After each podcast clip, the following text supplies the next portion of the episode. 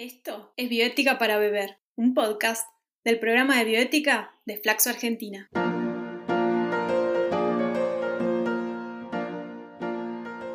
Porque queremos hacer que la bioética sea digerible como un líquido, cotidiana como la bebida y que se charle en compañía de algún brebaje.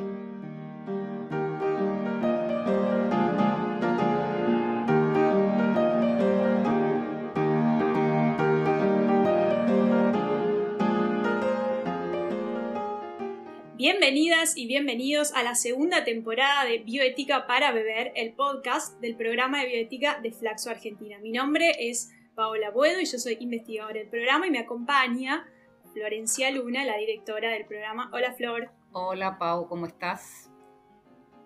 Bien, muy entusiasmada con el episodio de hoy, particularmente, y yo les voy a contar por qué.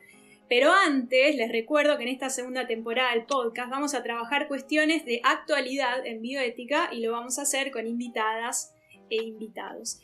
Y hoy tenemos el honor de tener a una investigadora de enorme trayectoria y reconocimiento internacional, docente de nuestra maestría y además una persona muy especial para mí porque fue mi directora de tesis de maestría y ella es Arlene Salles. Hola Arlene. Hola, ¿qué tal? Hola un gusto que estés acá con nosotras. Un placer. Y voy a resumir su extensísimo CV para que eh, ustedes sepan la, la talla de la persona con la que vamos a conversar en este episodio. Arlene es, lo voy a resumir porque es enorme, voy a resaltar alguna, de su, alguna parte de su trayectoria, quizás con injusticia, pero bueno. Ella es doctora en filosofía, es senior researcher del Center for Research Ethics and Bioethics de Uppsala University, una universidad sueca.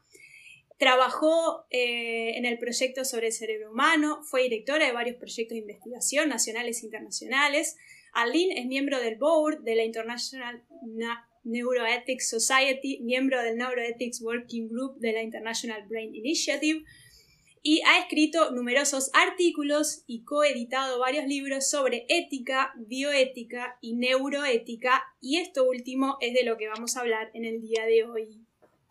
Bueno, los ha editado conmigo, algunos de ellos empezamos juntas, así que Arlene no solo, digamos, eh, es investigadora de nuestro programa, lo cual es un honor tenerla como investigadora senior, pero también es una amiga querida, eh, colega con la que nos embarcamos en la bioética hace muchísimos años juntas, ¿no? Después cada una siguió más su eh, especialidad. Así que para mí también es un enorme placer tenerla, Arlene, en este podcast y eh, que conozcamos un poco más todo, eh, todo lo que ella está trabajando, porque en realidad Arlene se puso a trabajar temas muy de punta, muy, eh, muy nuevos para la bioética, como es la famosa neuroética.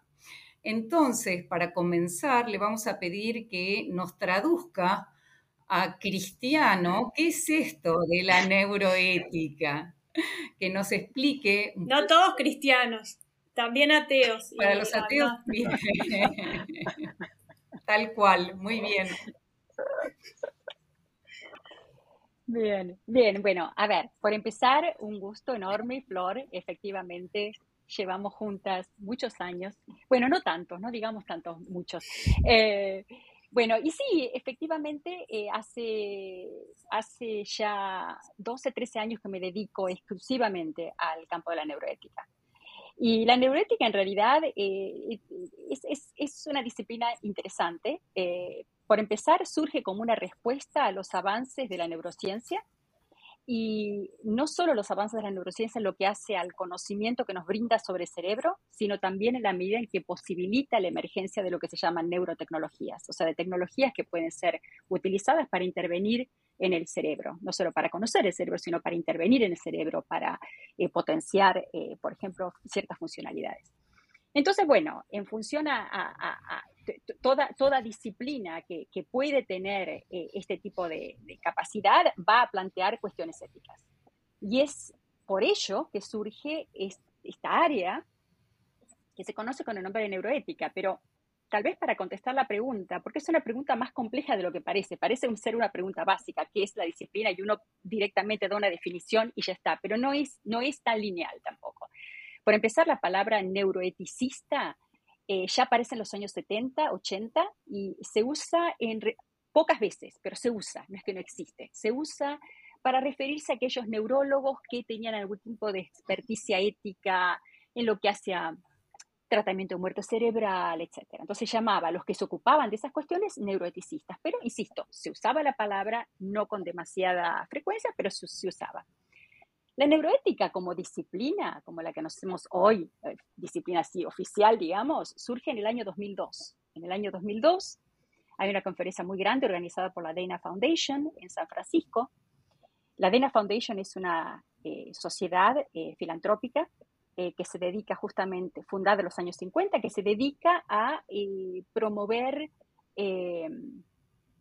awareness, o sea, reconocimiento y comprensión del cerebro y, la interfase del cerebro y la sociedad.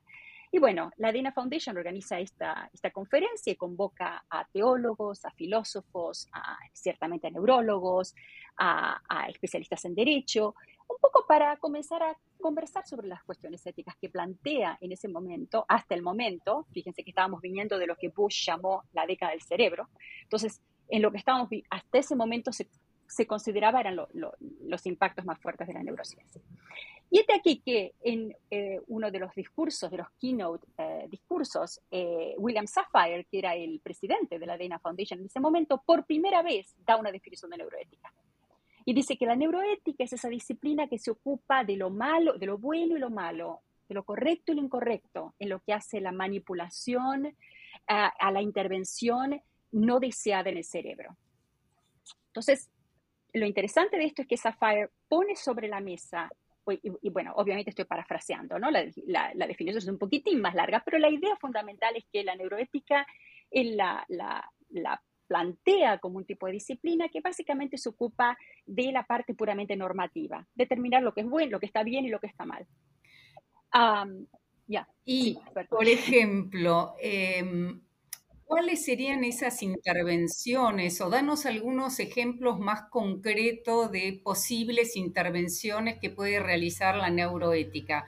Pensá que eh, este podcast lo escuchan, no son todos especialistas, sino que cualquiera, llega a, los oídos de cualquiera. Claro, claro, porque William Safire pone, plantea a la neuroética como esa disciplina que se va a ocupar de atender a las implicancias de, potencialmente intervenir el cerebro. Entonces la pregunta era, bueno, pero ¿cómo, qué, se está pensando en el, insisto, en el 2002?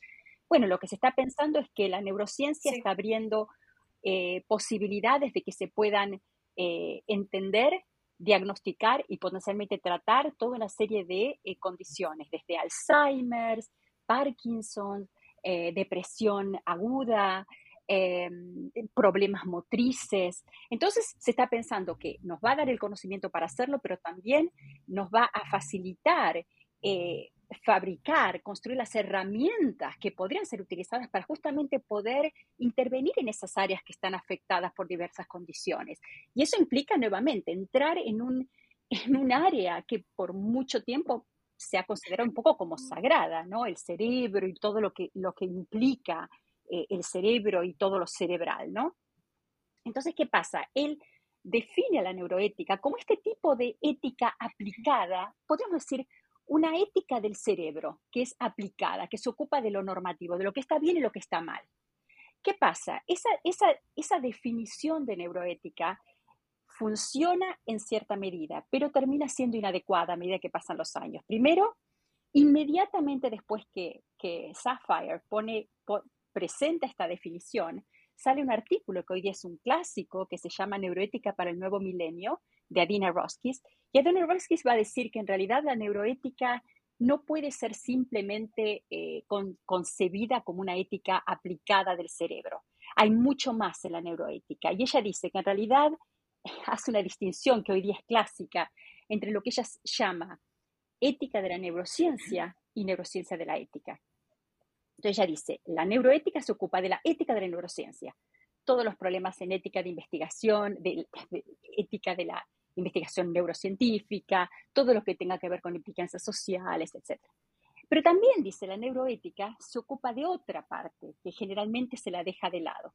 La neuroética se ocupa de cómo conocer más el cerebro nos puede permitir entender más cómo los seres humanos actúan moralmente. La neurociencia, dice ella, nos da las bases de la moralidad, nos permite ver qué significa que una persona tome una decisión moral en vez de otra.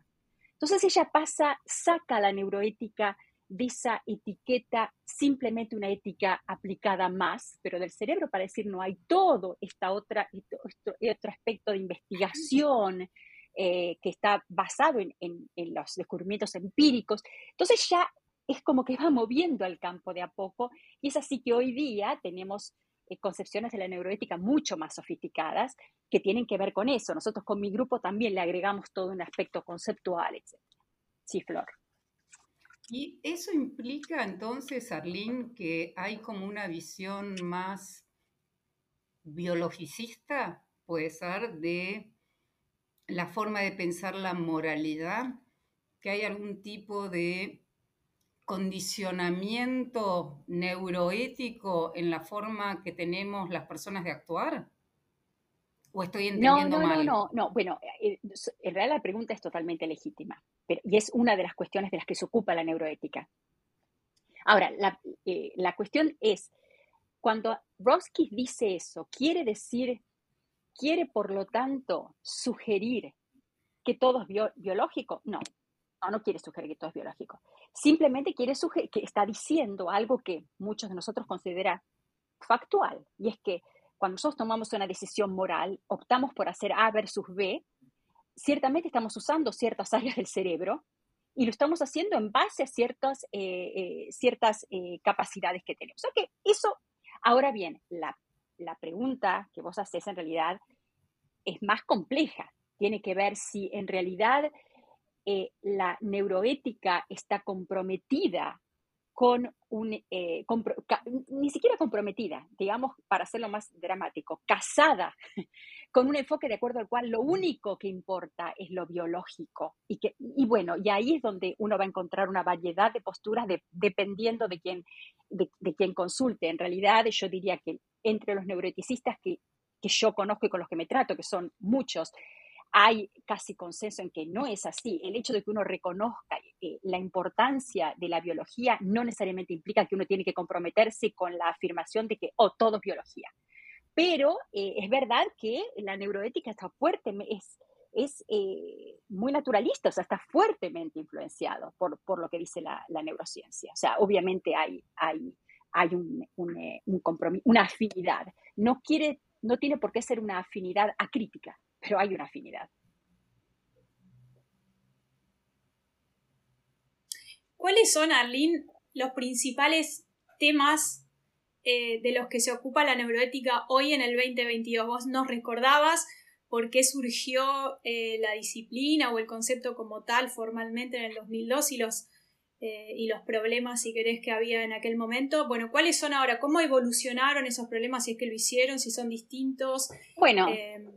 ¿Y, cuáles son los más, también a tu criterio, los más críticos? Digamos, si vos estuvieras retomando alguna frase que ustedes dos usaron en un libro, digamos, ¿cuáles son los más sexys? Ah, bueno, bueno. Esa es una pregunta diferente. ¿Cuáles son los más sexys? Sí, ciertamente hay algunos que son más sexys que otros. Pero hay, hay algunos que, por ejemplo, una cuestión. La pregunta tuya es, bueno, ¿cómo han evolucionado? En realidad, lo que hemos visto avanzar es nuevamente tanto a la neurociencia como a los desarrollos neurotecnológicos. Y eso en los últimos 20 años es, es absolutamente asombroso. Entonces, lo que hace 20 años muchas veces se ponía como un puede ser que, hoy día tenemos que decir, y bueno, sí, estas cosas, muchas de estas cosas están pasando.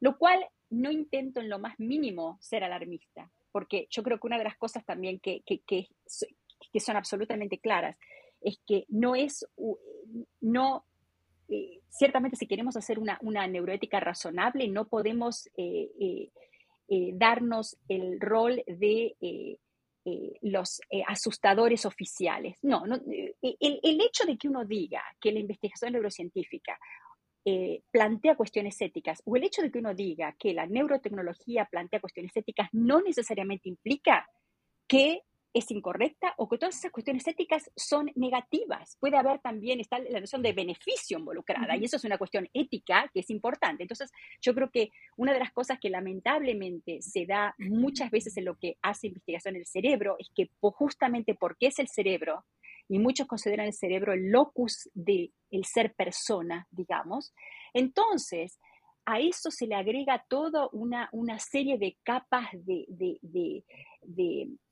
capas de, no me sale la palabra, pero digamos, eh, capas de temor, digamos, que se van acumulando y llega el momento en que, en que hay personas que realmente están muy asustados con lo que viene.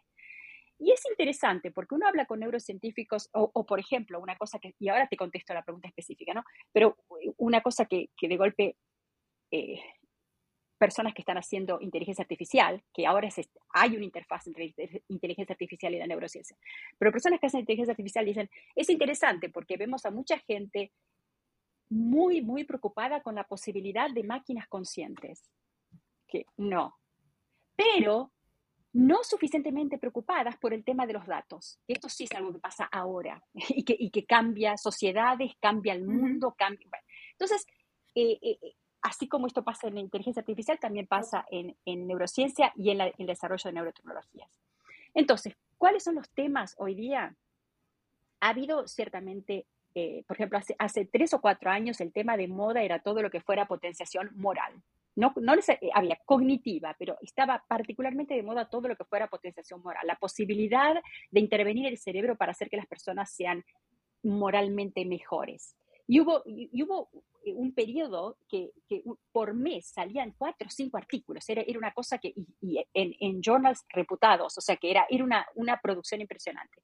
Entonces ha habido temas sexys como ese, es un tema muy sexy, la posibilidad de hacer que un ser humano de pronto eh, se haga bueno porque, porque uno agarra y, bueno, le, le, rocía oxitocina, o, bueno, digamos, bueno, eso es un, es un tema que, que atrajo la atención en su momento. Eh, y fue un tema que estuvo de moda, ahora está menos de moda. Yo diría que en este momento hay una serie de temas que, que, que, son, que, son muy vigentes y que, y que van a eh, seguir eh, consumiendo las energías de, de, muchas de las personas que hacen neuroética. Uno tiene que ver con lo que dije antes, el interfase de la inteligencia artificial con la neurociencia. Y el otro que en realidad lo dije primero, pero no, no es, no, con eso no quiero decir que sea más importante que otros, ni que sea más serio que otros. Ni siquiera estoy diciendo es un horror, estoy diciendo esa es una cuestión que, plantea cuestiones. El otro tiene que ver con que cada vez tenemos más neurotecnologías y existe cada vez de manera más fuerte la posibilidad de que esas tecnologías eh, dejen de ser utilizadas con fines médicos para ser utilizadas con otros fines. Y existe el potencial de potencial y en muchos casos sabemos de personas, de personas como Elon Musk de Neuralink, que quiere darle a los consumidores, por ejemplo, la posibilidad de que eh, puedan eh, comprar una, una interfaz cerebro-computadora, por ejemplo, ese tipo de cosas. ¿no? Que no, son, no es algo que hoy día uno puede comprar una interfaz porque hay que, hay que, hay que, eh, a ver, hay que implantarla en el cerebro, pero eh, ciertamente hay toda una serie de, de, dispositivos que potencialmente pueden ser utilizados. Entonces, ¿cuál es, el cuál es la, cuestión neuroética ahí? ¿Cómo legislar? ¿Cómo regular? ¿Qué hacer con estas cosas? No qué hacer en el sentido de no, no las usamos, sino más bien cómo tener un abordaje que nos permita utilizar, eh, aprovechar lo bueno sin caer en malos usos o sin llegar al punto en el cual todo va, porque cualquiera puede usar cualquier cosa. Y en, ese sentido, estos serían elementos como externos que uno podría usar, o también hay algún tipo de eh, intervención más de tipo invasiva.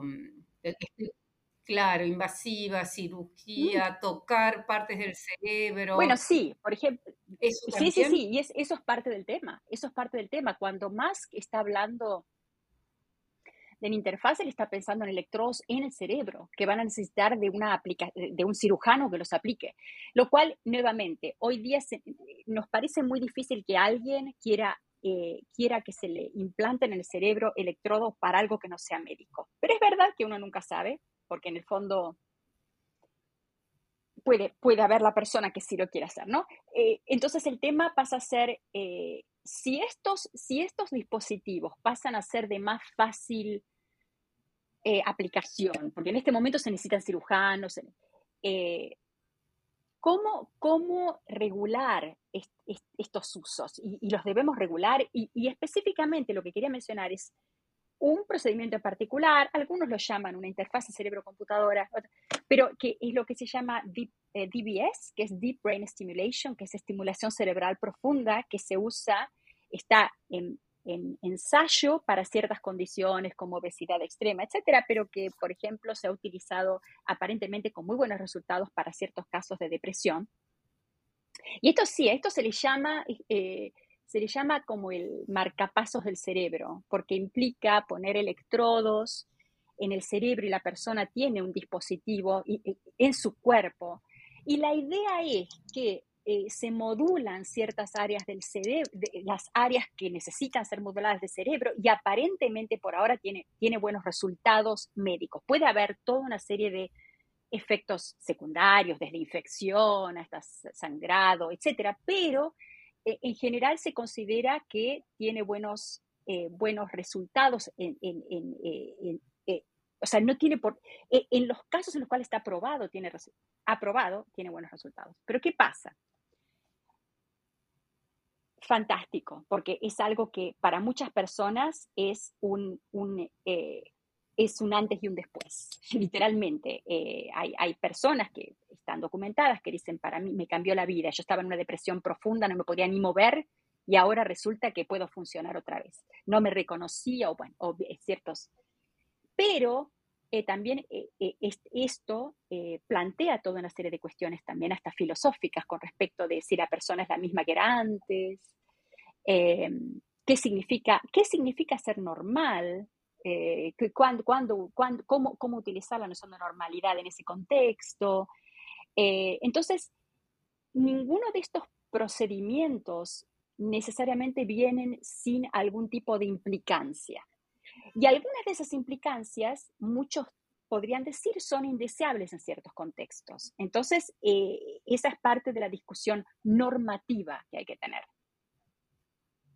Sí, es muy interesante lo que plantea Sarlín, porque de alguna manera son como las viejas discusiones, yo me acuerdo cuando daba antropología filosófica, de, bueno, identidad personal, qué es ser persona, cuando uno deja de ser persona, ¿no?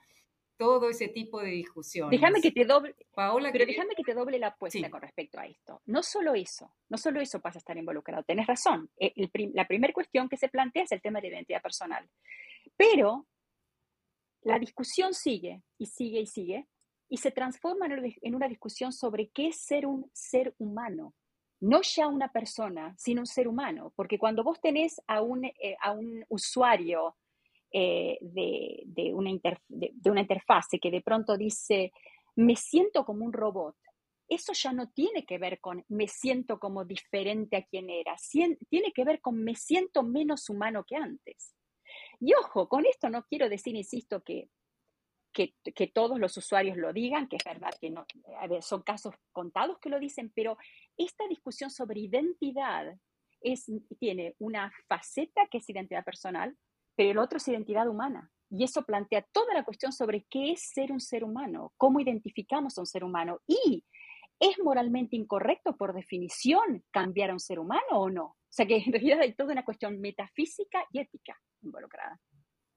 Y todo lo de normalidad también, esto que vos planteabas, ¿no? Bueno, ¿qué es lo, lo, deseable como biológicamente, ya no normativamente, ¿no? ¿Qué es, o sea, por qué una depresión tiene que eh, evitarse o por qué ciertas, ciertos estados de ánimos no serían los correctos? Bueno, Acá tenemos una psiquiatra, ¿no, Paola? Me imagino que también son los temas que, a ustedes desde la psiquiatría siempre los han convocado, ¿no?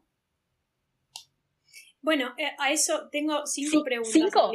A ver, testeamos la memoria.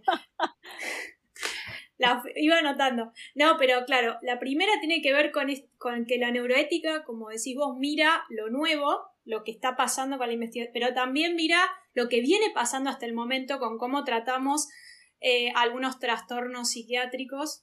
Eh, por lo menos eso es lo que hemos trabajado en, mi tesis de maestría, que para mí fue un viaje alucinante. Digo, también la neuroética sirve para rever una disciplina histórica como es la psiquiatría, como es la psicología, cómo, es, cómo venimos abordando eh, los padecimientos mentales, la salud mental y todas estas nociones que ustedes nombraban de normalidad, eh, entre otras. entonces la primera pregunta es respecto a eso, respecto a lo que ya existe, digamos, para no llamarlo viejo, qué, temas eh, la neuroética está trabajando ahora. La segunda pregunta es, ¿cuál es el, porque me imagino que muchos neureticistas lo deben haber abordado. Sí. Sí, sí, se nota. La segunda es similar a lo que estaban hablando. Pensaba, si empezamos a modificar el cerebro, digamos, y tu opinión personal para meternos en el barro de la discusión, digamos, ¿cuál es el límite entre, entre definirnos como humanos o no respecto de la intervención cerebral, ¿no? O sea, ¿hasta cuándo nosotros podríamos tener prótesis o órtesis o todas aquellas intervenciones eh, innovadoras que nos ayuden a y cuándo dejaríamos de ser humanos para ser como, eh, según tu opinión? Eh, me, acuerdo que vos me contabas sobre la, cuestión de los potenciadores morales y siempre me preguntaba ¿qué tipo de moral? Porque también viste esto que, bueno, entiendo que conceptualmente también lo trabaja, pero no es lo... Que, potenciar qué moral vamos a potenciar, ¿no? Porque no todos tenemos... Em, la cuarta, eh, y ya termino, las salvaguardas. Vos decías, bueno, la, la, legislación tiene que ser un punto fundamental para, para protegernos a nosotros mismos como humanidad, tal, tal vez eh, sobre los malos usos, yo me preguntaba quién tiene que hacer esa legislación, digamos, quiénes tienen el conocimiento y si con las legislaciones suficientes, si no habría que, por ejemplo, que lo mismo pasa con, yo ahora trabajo en genética y me hago las mismas preguntas, como quién tiene que definir las prioridades en investigación sobre qué temas, si lo tienen que hacer solo los científicos y las científicas o quién. Y la última, me pregunto si en este sentido no estamos en analogía con la genética resolviendo problemas sociales por medio de la biología y la tecnología. Y no tendríamos que rever en realidad qué es lo que socialmente estamos haciendo ok. Todo tuyo. tenemos dos horas. Y... Eh, bien, eh, el, primero, sí. que, eh, lo que vos estás preguntando es verdad. hay todo un área de la, de la neurética que yo no mencioné, que es lo que se llama neurética más bien clínica, eh, que se ocupa de ese tipo de, cuestiones que surgen en la, en la, práctica psiquiátrica, etcétera. Eh, nosotros, por ejemplo, en este momento con mi grupo estamos, estamos trabajando en la terapia electroconvulsiva, por ejemplo, ¿no? Y la, y la, y la, y, eh, la legislación, por ejemplo, en Argentina sobre terapia electroconvulsiva y cómo se usa en el resto del mundo. cuáles son los pros, los cons, etcétera. O sea que, y esto es, es en nuestro caso limitado, pero ciertamente hay, hay muchas personas que, que, dentro de la neurótica se ocupan particularmente de temas que tienen que ver con la, con la práctica psiquiátrica eh, eh, y, y, que serían absolutamente, es, es, el tipo de, tema que yo sé que a vos te interesa más, ¿no? Porque era el, tema que habías trabajado también en, en, la, en, la, tesis, que era hasta qué punto, bueno, eh, por qué privilegiar ciertos tratamientos en vez de una práctica mucho más comunitarista, más eh, orientada hacia lo social, etc. O sea que eh, definitivamente esos son temas que se, que se manejan y que, y que nosotros manejamos también. Ahora, el tema de cuál es el límite respecto del humano, esa es una pregunta filosófica enorme, enorme, y que lamentablemente no la, no la vamos a resolver nosotros acá. Pero lo que sí te puedo decir, y tal vez te acuerdes o no sé si te conté, pero ese es un tema sobre el cual yo he escrito y que me interesa en particular, en la cuestión de qué es el ser humano y cómo entender al ser humano. Y mi concepción, reconozco que tiene mucho que ver con mi, eh, eh, el hecho de que he sido fuertemente influenciada por personas que hacen neurociencia y, y, que, y, que, y que están mirando al cerebro y cómo el cerebro está vivo y está aprendiendo constantemente y está cambiando constantemente y está culturalmente, eh, es culturalmente sesgado y, se nutre. Entonces, bueno, yo tengo una concepción del ser humano que es mucho más, eh, eh, no es estable, es mucho más dinámica, ¿no? Entonces yo creo que, ¿cuál es el límite respecto del ser humano? Bueno, es, es, es, es, un tema a discutir y si quieren un día vengo y nos dedicamos nada más que a ese tema porque me parece fascinante, pero es un tema largo que requiere, eh, por ejemplo, en, mi caso, yo en el caso de, de lo que he escrito al respecto, escrito sobre cómo se lo ha visto históricamente al ser humano, cómo, cómo se ha pasado de posturas en las que el ser humano eh, se, lo concibe de una manera muy estable a concepciones mucho más evolucionistas y, dinámicas, qué es lo que la neurociencia puede o no puede abordar, eh, eh, aportar a la discusión, etc. O sea, que es una discusión muy rica y que continúa, indudablemente continúa. Potenciamiento moral, potenciación moral. Bueno, ¿Quién? ¿Qué moral? Es interesante porque en realidad eh, eh, la, necesidad de potenciar moralmente surge de, para, quienes fomentan este tipo de, para quienes consideran que potenciar moralmente eh, de una manera neurobiológica es correcto, el punto de partida es muy simple. Tiene que ver con el reconocimiento de que una persona, por ejemplo, puede hacer mucho más daño a muchísimas otras eh, una persona va, planta una bomba y mata a 300 personas, pero una sola persona no puede hacer el bien, es raro que pueda hacer el bien en ese tipo de, relación. Eh, no, no, existe el equivalente. Entonces es así que surge todo un debate de cómo hacer, entonces, dado que somos tan vulnerables, porque en realidad la mayoría es vulnerable a lo que pueden hacer unas minorías que plantan una bomba en algún lado. Que, entonces surge todo ese debate sobre cómo podemos hacer para que los seres humanos se porten mejor o tengan mejores motivaciones. Y de ahí que surge esta posibilidad de, bueno, de algún tipo de intervención en el cerebro. Entonces, tu pregunta es, bueno, pero ¿qué estándares morales utilizar en ese caso, básicamente? ¿La moralidad de quién? Y eh, ciertamente, eh, a ver, eh, dependiendo de quién promueve esta postura, va a haber más tendencias utilitaristas o consecuencialistas versus tendencias más deontológicas, etc. Pero básicamente, yo creo que lo que se puede sacar que tienen en común estas posturas es por lo menos evitar el, mal que pueden hacer unos pocos individuos. Eh, después podemos eh, eh, conversar sobre, bueno, a ver, queremos que el potenciamiento, el potenciamiento moral incluya tal motivo, tal otro, bueno, esos ya son detalles. A ver, es sumamente problemático porque es sumamente complicado, ¿no? O sea, y, y aparte, tampoco es buena idea fomentar, por ejemplo, la empatía general. No es buena idea eh, fomentar la empatía general, porque la empatía general no ayuda, generalmente no tiene, entonces eh, eh, surge toda una serie de trabas en realidad a esta idea, pero, pero quiero ser, entre comillas, justa en reconocer que viene como respuesta a un problema que es bastante intratable y es qué hacer cuando unos pocos arruinan la vida de muchos. Pero bueno, eso no quiere decir que la solución es buena. claro, cuando vos hablabas, Arlene, yo pensaba, antes de que hablaras de la empatía general, en estas ideas de cooperación. Pero claro, depende cooperación para qué. Y estamos en el mismo problema que vos estabas planteando, ¿no? Salirnos de por ahí la visión utilitarista o deontológica, que por ahí es muy rígida, pero de vuelta se, nos plantea eh, el mismo problema. Quizás porque eh, la deliberación moral es algo muy, pero muy complejo, ¿no? Exacto. Eh, a ver, volvemos a Aristóteles en realidad. O sea, Aristóteles, por algo Aristóteles dice, bueno, la valentía en sí puede ser, bueno, uno puede ser muy valiente haciendo una cosa horrible. Entonces, hay, es mucho más, eh, como dice Aristóteles, ¿no? El tema es la percepción, es el contexto, es como, es, la racionalidad práctica, ¿no? Y, bueno, y eso, eso, eso no, no necesariamente eso se puede eh, poner en el cerebro, ¿no? O sea, es, una cosa mucho más compleja. Eh, así que bueno, eso viene, viene de ahí. Salvaguardas, ¿quién? ¿Quién? ¿Quién toma? ¿Quién? Bueno, a ver, este para mí, en este momento en particular, es el, el tema, el tema en, en, neuroética y en, y en ciertamente en, en, lo que podemos llamar la, la, gobernanza de las nuevas tecnologías.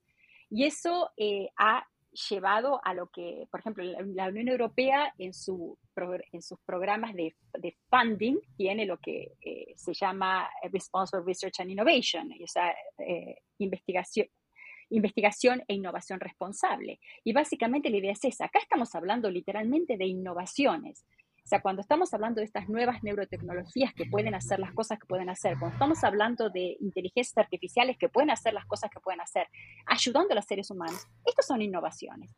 Pero ¿cómo se innova de manera responsable? ¿Cómo? Y es ahí donde viene tu pregunta. Bueno, pero ¿quién? ¿Y quién determina eso? Y yo tengo una postura que hace tiempo la vengo argumentando y estoy trabajando, de hecho, en, en, papers sobre esto, y es que nosotros hemos, hemos eh, cometido tal vez un, un error de alguna manera. Y el error tiene que ver con que generalmente la discusión sobre estas cuestiones está limitada a grupos de expertos. Pueden ser científicos, pueden ser policymakers, pueden ser filósofos, pueden ser... Eh, pero siempre son expertos. Y nunca nos hemos dedicado sistemáticamente a involucrar a otros que absolutamente 100% se van a ver afectados y se van a ver impactados. Y es un poco, yo hoy estaba pensando, es un poco como, si se quiere, el argumento es, ¿se acuerdan el, el, el, argumento de hace años para eh, que el doctor respete la autonomía del paciente? La idea era que por mucho que el doctor sepa más, no sabe las, los contextualidades, las particularidades de este paciente particular. Y me parece que, y, bueno, y, por supuesto desde hace, desde los años 70, 80, estamos todos, ¿no? Sí, los pacientes tienen que saber no hemos sido igualmente generosos cuando se trata de macro eh, eh, eventos y de eh, esos que, sobre los cuales impactan, que son las distintas, los distintos, lo que en inglés se dice stakeholders, las distintas personas que se van a ver impactadas de una manera o de otra. Entonces yo creo que en realidad, ¿cómo, cómo regular, qué tipo de regulación? Pues está regulación blanda, o, o sea, está regulación blanda o legislación, por ejemplo, y qué impacto va a tener cada uno. Todo eso me parece que merece una discusión mucho más em, abarcadora, mucho más inclusiva, con lo cual no quiero decir, en lo más mínimo estoy diciendo que la persona que no tiene idea alguna de lo que es neurociencia tiene que tomar decisiones sobre neurociencia. No estoy diciendo eso para nada, pero estoy diciendo que si nuestra preocupación es cómo legislar o qué hace, cómo regular, no legislar, cómo regular ciertas eh, innovaciones, deberíamos mínimamente tener la perspectiva de todos aquellos que se ven involucrados o que se van a ver afectados. Y la última pregunta era, eh, sí, ¿estamos resolviendo problemas sociales por, el lado biológico? No, yo creo que no. no eh, a, ver, en a ver, si la pregunta es en parte, bueno, sí, en parte yo diría que está bien, porque muchos de estos problemas sociales tienen que ver con cuestiones biológicas. Ahora, si lo que queremos hacer es simplemente pensar que la biología nos puede dar la respuesta a todos, mi respuesta sería no, absolutamente no. Eso sería una, una postura equivocada. No se trata solo de biología. Pero tampoco me gustaría caer en, no, no, eh, no, un poco esa postura de, de, de algunas filósofos que están en esa torre de marfil, que no, todo lo que tenga que ver con el mundanal ruido y lo corporal y lo biológico, no, nosotros, no, eso pienso que es equivocado, pienso que tenemos que tener una perspectiva diferente. Impecable. No necesitamos dos horas, pero qué poder de síntesis, Arlene. Bueno, creo que mm, ya estamos en hora eh, apasionante y definitivamente tenemos que, tenemos que tenemos que pensar otro episodio porque realmente es un tema que no solo es actual, sino que, sino que va a definir nuestro, pienso, nuestro futuro como humanidad, así que le vamos a tener que dedicar más de un episodio. Arlene, muchas gracias, realmente ha sido un placer escucharte. Yo aprendí un montón otra vez, como siempre, cada vez que hablo con vos. Em, Flor. Sí, realmente interesantísimos, son temas de punta, son temas que Em, que bueno, yo me dedico a la bioética, pero no he trabajado estos temas, así que realmente también aprendí un montón y es interesantísimo además esta mirada que ya tenés, ¿no? A lo largo de tantos años, cómo fue evolucionando la disciplina. Y estas disciplinas que son tan jóvenes también tienen, eh, digamos, resultan fascinantes porque me parece que uno va viendo cómo, cómo se van transformando. Con la bioética también fue pasando algo parecido, ¿no? O sea, ahora los temas de salud pública son una obligación, pero no existían tan profundamente al principio. Me imagino, eh, y te escucho, Harry, hablar sobre estos temas, en donde lo que se ve es también esa, esa mirada mucho más como global, ¿no? Donde uno va eh, reflexionando sobre la propia disciplina, que es tan interesante. Así que eh, realmente un placer, como siempre, escucharte y compartir eh, este podcast contigo, ¿no? Lindísimo. Muchísimas gracias. Muchas gracias. Muchas gracias a Flor. Paula, me encantó y, bueno, en el fondo son temas que, que, hemos charlado tanto, ¿no? De alguna, pese a que, como vos decís, vos te ocupás a un área, yo me ocupo a otra, pero hay tanto, en el fondo se trata de los seres humanos y de qué tipo de sociedad eh, queremos construir juntos. Y, eso nos eh, tiene que ver con todos nosotros. Entonces, cada uno desde su espacio diferente, pero estamos trabajando por lo mismo. Y eso es lo importante, me parece.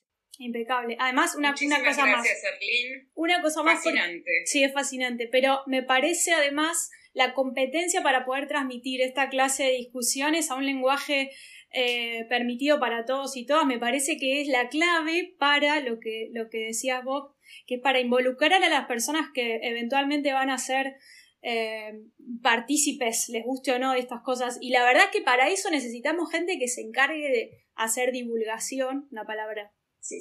Eh, pero, y para eso necesitamos científicos y científicas como Arlene y como en general la gente que, que sepa trans, transformar ese lenguaje tan duro en, esto que hiciste hoy, así que también felicitaciones por ello y gracias. Ay, gracias.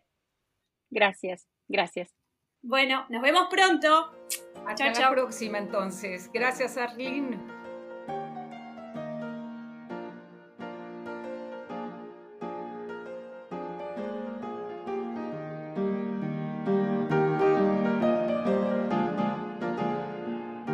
Esto es Bioética para Beber, un podcast del programa de bioética de Flaxo Argentina.